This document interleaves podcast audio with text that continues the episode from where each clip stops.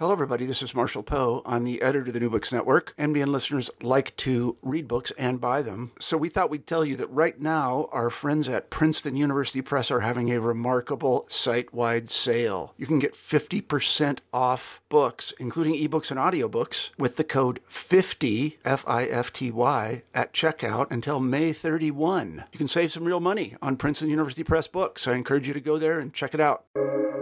Welcome to the New Books Network. Hello, everyone. Welcome back to New Books in East Asian Studies, a podcast series on New Books Network. My name is Hui Ying, and I'm here today as one of the hosts on the channel.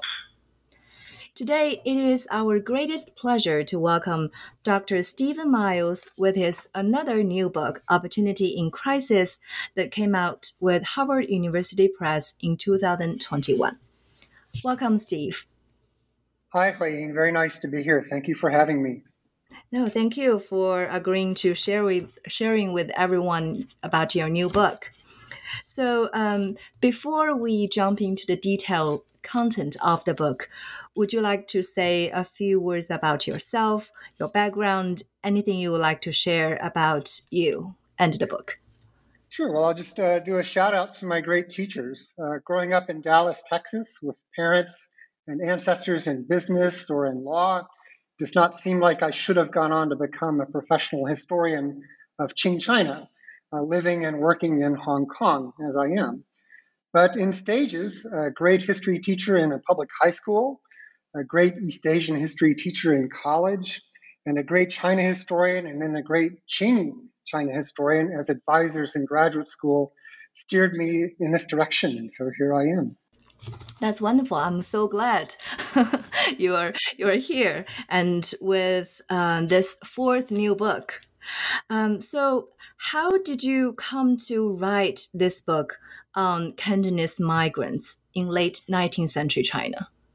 Well, um, before I answer, perhaps I should say a little something about um, what I mean by Cantonese, right? So, um, for those uh, people who may not be too familiar with uh, southern China, so Cantonese refers both to a dialect group, people who speak the Cantonese dialect, and to kind of a regional cohort, right? So um, narrowly speaking, uh, people from uh, the Pearl River Delta in Guangdong province in far southern China, uh, around the main city of Guangzhou or Canton, hence the name in English, Cantonese.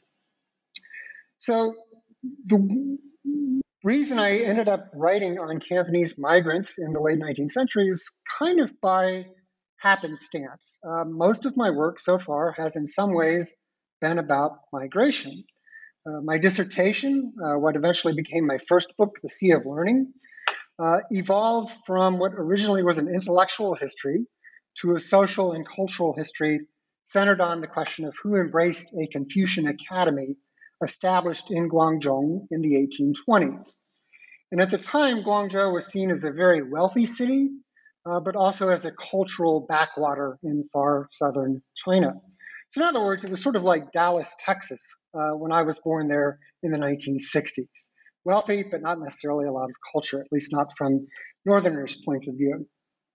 So, this new academy, the Sea of Learning Hall, was established by an official from central China and its purpose was to introduce what he saw as more advanced forms of scholarship and literature then popular in central China. So the question that I asked then was who embraced this academy and who did not?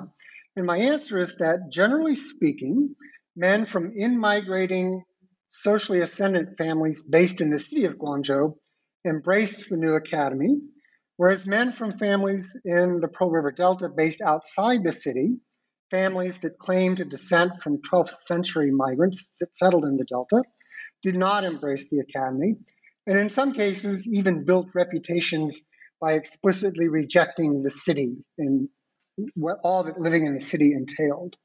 So, one such community in the Delta hinterland was Jiujiang, which I described at the time as a township that was kind of closed off to in migration uh, compared to the city, which was open to in migration. So, in the process of reading primary sources like uh, gazetteers and genealogies and such for the first project, it kept running across references to Cantonese from places like Jiujiang, who for various reasons spent time upriver along the West River Basin, which connects Pearl River Delta in Guangdong to upriver areas in the mountainous inland neighboring province to the west, Guangxi. Right? And so looking at these materials, Jiujiang no longer seems like a closed community, but rather it appears to be an immigrant community, right? That's very much connected to migration to upriver areas. So, following these people and looking at what they did and tracing their connections uh, both upriver and downriver in the Pearl River Delta became the basis for two books Upriver Journeys and Opportunity in Crisis. So, Upriver Journeys um, takes the entire West River Basin as its unit of analysis, and it covers an earlier period, roughly 1570 to 1850. Uh, opportunity in crisis is more tightly focused on Guangxi during the 19th century, uh, a time when uh, Cantonese migrants also began to target overseas destinations. So, uh, by focusing on the 19th century, uh, I'm able to sort of compare internal migration and external migration, or at least talk about internal migration in the context of this growing overseas Chinese diaspora, but more specifically Cantonese diaspora. Thank you so much. I think um, uh, it is so wonderful that you provide a very brief synopsis of the three, not building blocks, but uh, or background information about the books that came before the current one, Opportunity in Crisis. So as we move on to the specific content, I think the main thread of the questions would be what kinds of crisis or what and what kinds of opportunities that we are talking about for these Cantonese migrants and state in late Qing China. Well, so I was just going to say that um, so by the beginning of the 19th century, Cantonese who were active upriver had basically uh, come to dominate riverine commerce, right? So the West River between Guangdong and Guangxi is one of the major arteries of trade in China at the time.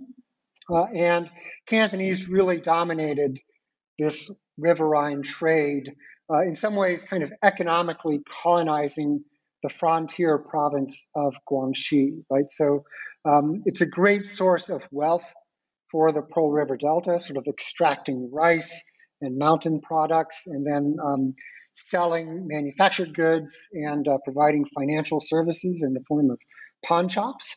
Um, so really, uh, you could think of Guangxi, this frontier province, as almost kind of a, a place that's economically colonized by the Cantonese, right? And it supports a very vibrant, highly commercialized, relatively wealthy economy in the Pearl River Delta. So this is kind of the existing opportunities um, uh, that began to face crises in the 19th century.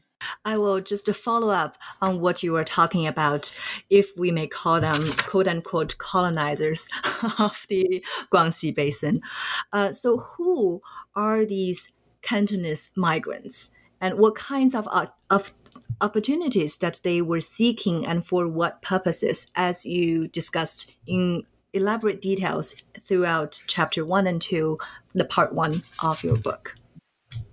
So uh, we can talk a little bit more about um, sort of the ways in which migration was gendered um, in a moment. But in short, uh, most of these migrants were male migrants, right? Uh, they were also highly mobile, right? So uh, they're not necessarily moving one time to one particular place upriver and staying there. Uh, they're uh, often very active in multiple locales, both upriver and downriver. and even if they move to one particular locale upriver and stay there. They often maintain family and broader social connections with um, communities in the, the Pearl River Delta homeland, right, or immigrant communities, right? So um, they are, this is migration as part of a family strategy for socioeconomic maintenance or advancement. So um, they are moving upriver to um, either simply make ends meet or to uh, make a fortune, ideally, right? So this is primarily, again, an economic strategy, right? And most uh, migrants are in some ways uh, involved in commerce, either directly or indirectly, right? So they might be uh, invo- uh, major shippers, they might be uh, simply working as uh, hired laborers in one of the many river ports. So through migration, primarily Cantonese men who are highly geographically mobile are kind of creating what we can think of as kind of a, a Cantonese riverine diaspora, connecting uh, basically river ports uh, between the delta and upriver areas into Guangxi and even um, beyond Guangxi across the imperial border into northern Vietnam. Yes, so as you were also mentioned about the gendered aspect, and we're talk- also talking about family strategy. So, um, have you, throughout the primary sources you have encountered, have you seen mentioning of any female mobility or e-mobility? So, when the male, as you're talking about male Cantonese um, workers or other migrants, they move, did their spouse or family members, female family members, stay behind or move together, or what? What about this other um, gender in the story. Right. So, um, as some other scholars have pointed out, right, uh, I find that um, Chinese migration in this period, the 19th century, was uh, a highly gendered practice, right? So, uh, as I said, most migrants were males. Um, many of them, even those kind of in the middling parts of the socioeconomic ladder, uh, and even some at the lower end, uh, did have family connections uh, in the Delta, right? Even if it's uh, a mother or a sister, uh, many of them also were married, right?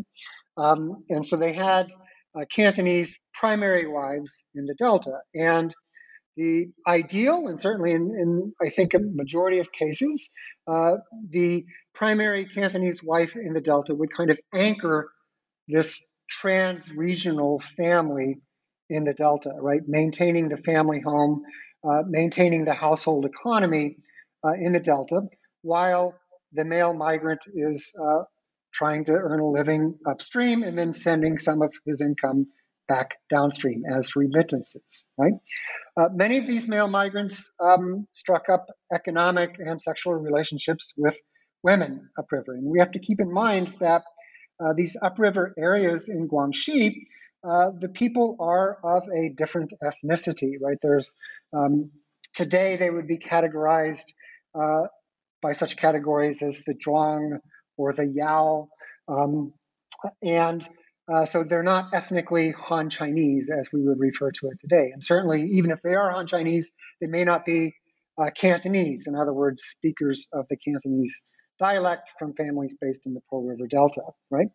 So these upriver um, sexual and economic alliances in kind of the um, Chinese patriarchal order would be conceived of as concubines or secondary wives, right? So the the, the uh, stereotypical pattern is a highly mobile Cantonese man with a primary wife in the delta and uh, a concubine upriver who often is um, uh, non-Chinese and certainly uh, non-Cantonese, and often uh, in male Cantonese writings is seen as kind of this um, both alluring and threatening uh, presence, right? Who could sort of you know, threaten to drain the family's wealth, or at least the the Pearl River Delta-based family's wealth. So, uh, in short, most migrants are men, but I do see the movement of women in some cases, right? And I addressed I spent more time addressing this in upriver journeys than I did in opportunity in crisis. So uh, we do see some female migrants involved in family migration, so maybe a daughter, maybe a wife going upriver. Uh, we do see um, some uh, women uh, who are praised for traveling upriver to retrieve uh, the corpse or the coffin of a dead male relative, right? Uh, maybe maybe a husband, right? Uh, we see the ancestral tablets of deceased uh, wives or mothers being uh, moved upriver uh, after uh, male migrants and their offspring decide to settle permanently upriver. And we do see the both upriver and downriver movement of women as concubines or secondary wives, right? So it's um, in my sources, it's quite common for uh, these male migrants to acquire wives upstream, and then eventually they might bring these wives back downstream, um, where they become basically they're categorized as concubines because there's already a primary wife based in the delta. Likewise, I do see some uh, wealthy uh, merchants who have settled upstream. Uh, they have a either a Cantonese primary wife or maybe a primary wife from upstream, uh, and then they become very wealthy. Uh, and they have multiple concubines, and they might acquire some upriver concubines, and then maybe some downriver concubines who then uh, might anchor the family in the delta, or they might be brought up. I, I don't have any solid evidence for this, but my sense is that uh, these, for very wealthy uh, merchant migrants, acquiring a concubine from uh, the wealthy town of Foshan in the Pearl River Delta, for example, might be almost kind of a status symbol, right, if one could afford to do this. So I do see some examples of women moving upstream and downstream, but they're always kind of um, the minor part of the story, at least in the sources. The major part of the story is kind of immobile women, uh, ideally one upstream and one downstream, between which the male migrant moves. Thank you so much. Uh, as your talk, uh, more questions came up, but I think I should stick to the main content of the book. And uh, the first chapter, or uh, first part, chapter one and two, kind of introduced the players, so who they are, what kind of opportunities they were seeking, and then the uh, second part covering chapter three, four, five, I think, uh, are filled with extraordinary, interesting stories of um, these different encounters or different um, opportunities that they realized or they missed. So, in this second part, you discussed various ways of Cantonese migrants to the Upper West River Basin succeeding in bureaucracy, commerce, and civil examination system. You also talk about how the reassertion and expansion of Cantonese interests in significant ways complement the Qing state's interests. So, here, um, because of the time limit, what would you say is the most extraordinary aspect to the story here and why? Sure. So, um, to set the background for this, right, the broader uh, context is that uh, in the mid 19th century, the 1850s, early 1860s, there are uh, civil wars between the Qing state and various um, rebel regimes. The most famous would be the Taiping, uh, which originated in Guangxi in the early 1850s, but then very soon left Guangxi and marched into central China. And an awful lot has been written about the Taipings not much has been written about what happened in Guangxi and the West River Basin after the Taipings left.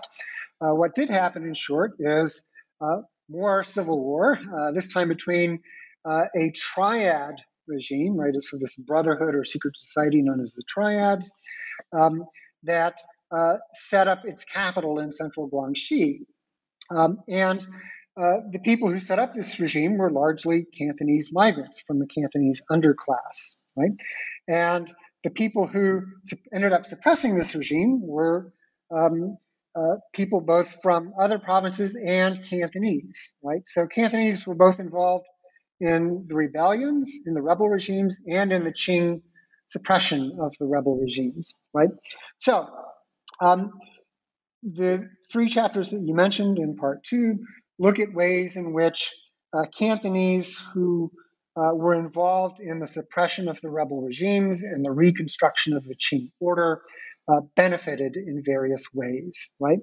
Uh, and um, one of my main arguments is that uh, the Qing state in Guangxi was reconstituted um, in large part uh, through the efforts of Cantonese, right? So, in other words, the reassertion of Qing order was in many ways a Cantonese project, and Cantonese migrants benefited in various ways, right? So, uh, benefited by um, uh, developing commerce, and Cantonese commerce largely funded Qing administration of Guangxi. Um, by um, winning civil service examination degrees, upriver. Uh, and these are degrees that are uh, ideally intended to nurture uh, elites in Guangxi, but and they ended up being nurturing migrant elites. Uh, but what I find most um, extraordinary is the way that Cantonese uh, in the last few decades of the 19th century uh, really colonized the lower echelons of the Qing administration in Guangxi. And this relates to uh, a principle of governance uh, during the Qing known as, in English, as the law of avoidance. And that basically says that if you come from a given province, you cannot serve as an official in that province. And the idea behind this is to uh, avoid kind of um, officials who are serving their own uh, family or private uh, interests, right? Um, so Cantonese could not serve in their home province of Guangdong, right? Um, but it seems like for the first two centuries of the Qing dynasty, so you know the mid 17th century to the mid 19th century, um, Cantonese were not really allowed or encouraged to serve in the neighboring province of Guangxi either, right? So um, the number, the proportion of officials in Guangxi who are natives of Guangdong province is very small, um, smaller than we would expect, right? Uh, for the first two centuries of Qing rule. But then suddenly, in the late 19th century, um, a disproportionately large number of lower level officials in Guangxi are natives of Guangdong. Right? So people serving as um, in counties and prefectures below the level of county magistrate and prefects. And these are the people who are basically um, organizing the new commercial tax, the lijin tax, which is collected from Cantonese migrants primarily, right? Um, administering examinations, um, uh, processing legal matters, etc. Right. So there's this growing kind of uh, bureaucracy of expectant officials, officials assigned to Guangxi, waiting for particular posts, uh, and people serving in these lower level administrative positions. Uh, and so, in the last three decades of the 19th century, something like one quarter of all of these lower level official posts are held by people from Guangdong, right? So that's far more than theoretically they should have uh, held, right? And the reason behind this seems to be the new policy of being able to purchase particular offices, right? So my my colleague here at HKUST, Lawrence Zhang, has a new book out on office purchase, um, and one new aspect of office purchase that became an option in the 1860s was purchasing the province to which one would be assigned as an expectant official, right? Uh, so you can now say, you know, for this extra money, I'm going to be assigned to, to X province, right?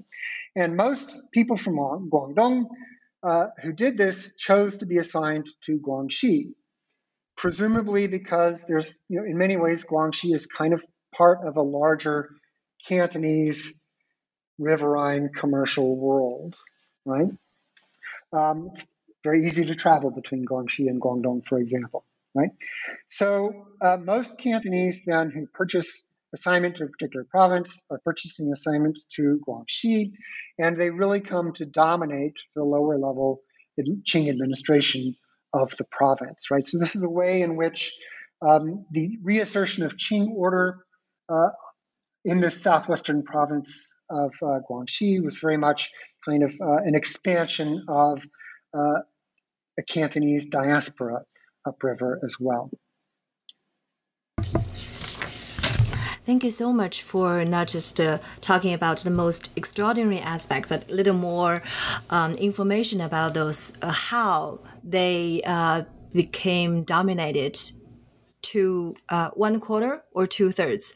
one quarter, one quarter, one quarter, or mm. one quarter of uh, late Qing uh, administration administrative posts in Guangxi.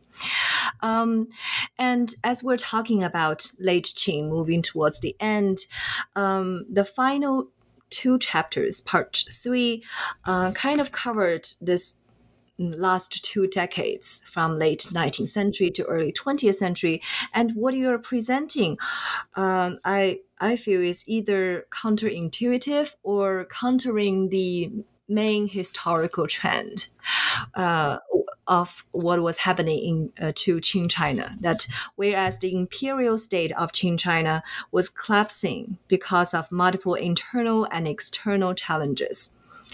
Um, but technical, technological, and institutional innovations enhanced rather than diminished the influence of Cantonese migrants in upriver locales. So, how did this happen? Yeah, so um, in some ways, if we look at the Qing state, it in many ways it seems to be faltering in the late 19th century. But if we shift focus and look at this growing Cantonese diaspora, uh, we see not a diminishing or a faltering, but rather an expansive growth, right? The Cantonese diaspora in the late 19th century is expanding dramatically, both overseas, uh, a subject that is fairly well studied, but also upriver, uh, uh, something that has not been well studied, right? So um, if we take a diasporic perspective or a perspective focused on one regional cohort, we see expansion, we see growth in the late 19th century rather than uh, decline, right?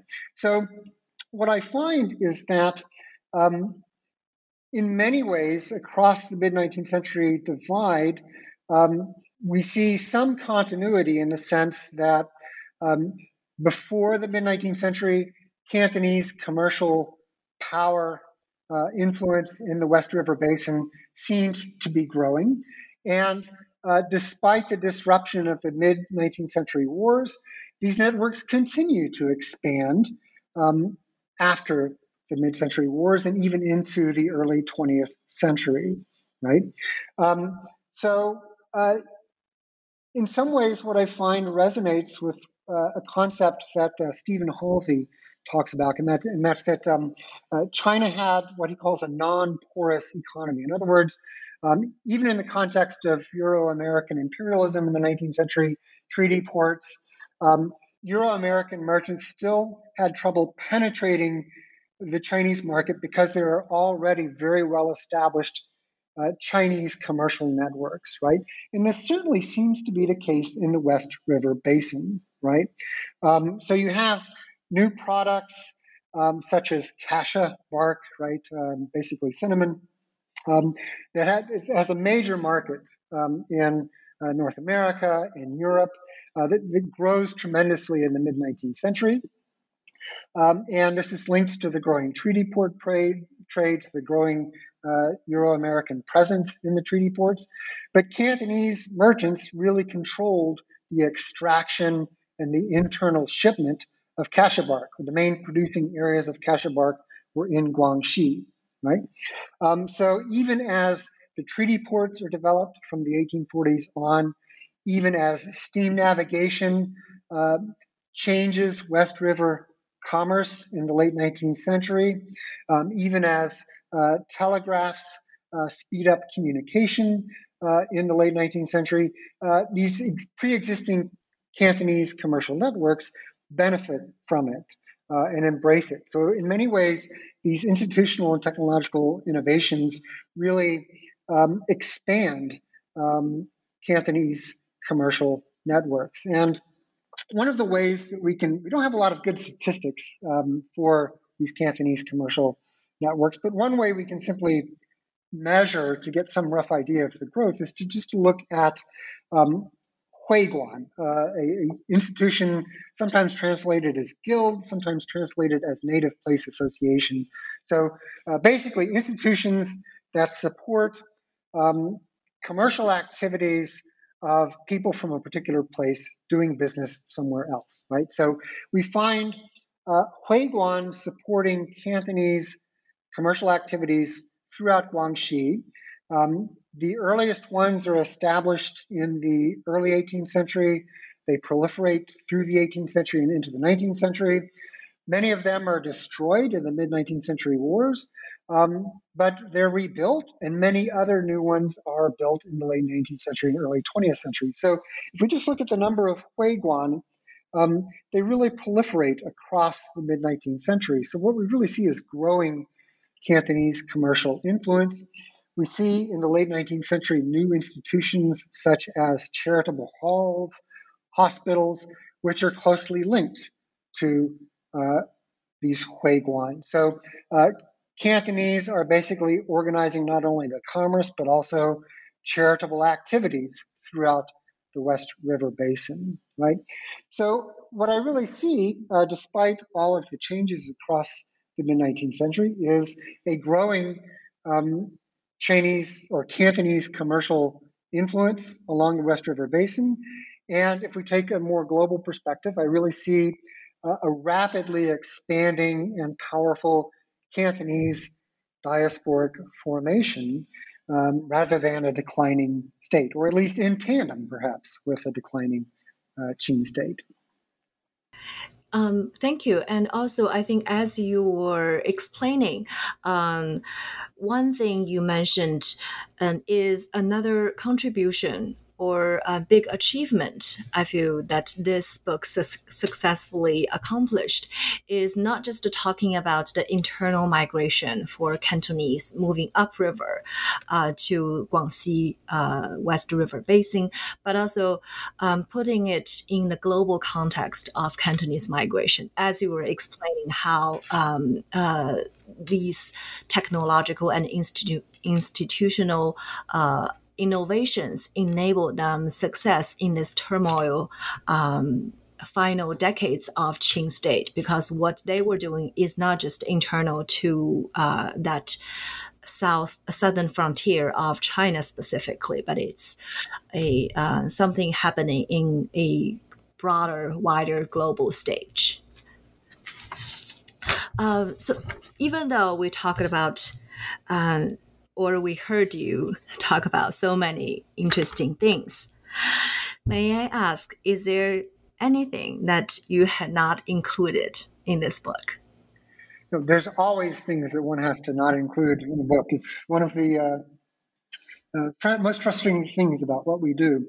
Um, but usually, usually, in many ways, editors are right. Usually, we have to leave things out, and usually, our books become better because we leave things out.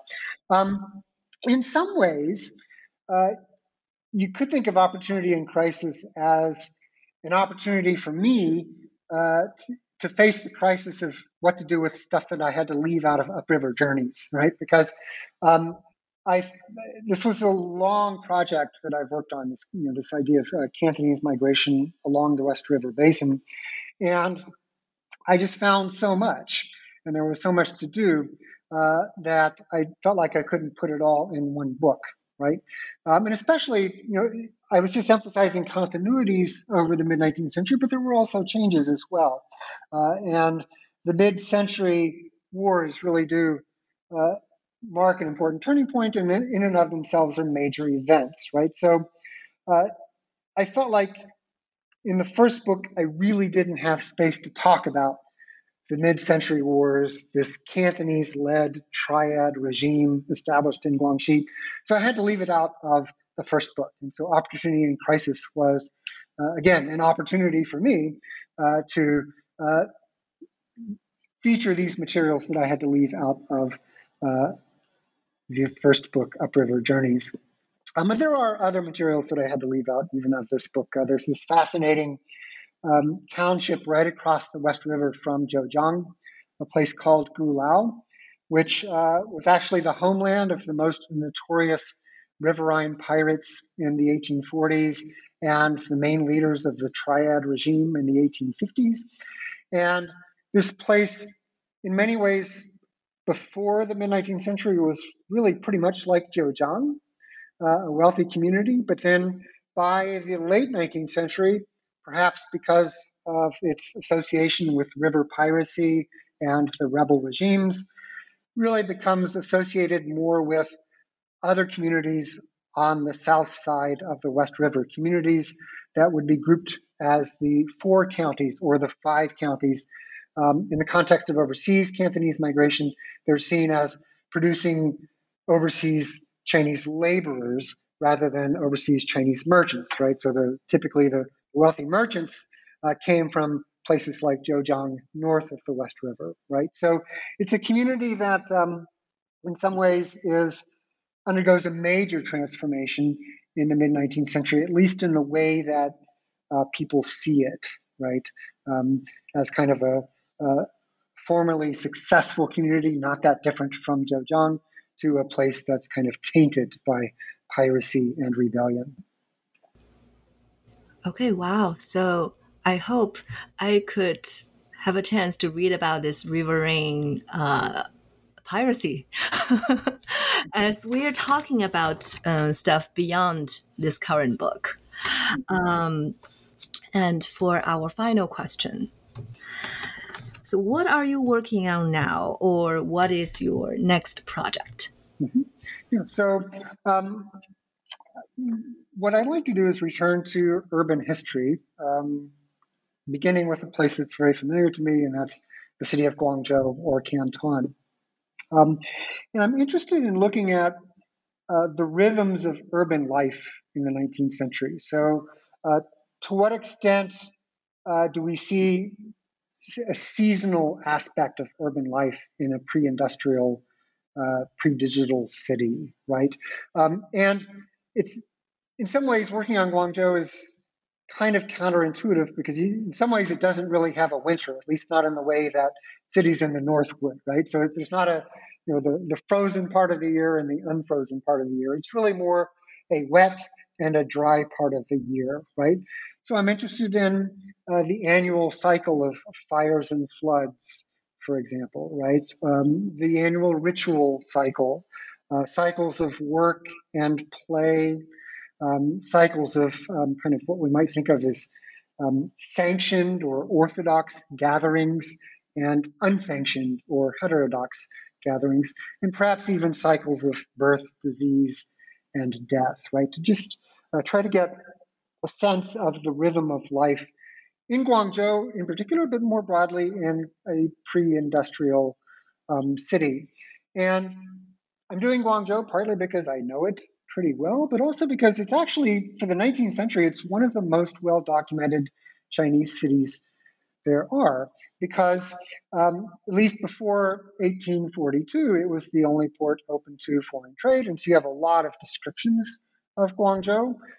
Also, it was a wealthy place that I mentioned earlier that was um, becoming more cultured uh, in the 19th century, at least trying to. And so that results in the production of a lot of written materials. So, aside from Shanghai and Beijing, uh, it's actually one of the most well documented cities. And so, uh, what I want to do is look at um, the patterns of urban life uh, to get a sense of lived experience uh, in a 19th century city.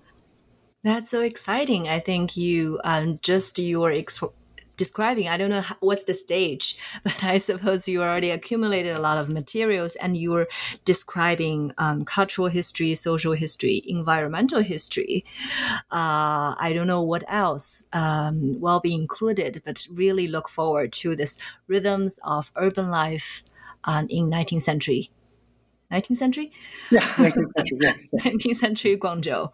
Um, Okay, so um, thanks again for Steve, Dr. Steven Miles, uh, who shared time with us about his new book, Opportunity in Crisis Cantonese Migrants and the State in Late Qing China, that came out with Harvard University Press in 2021.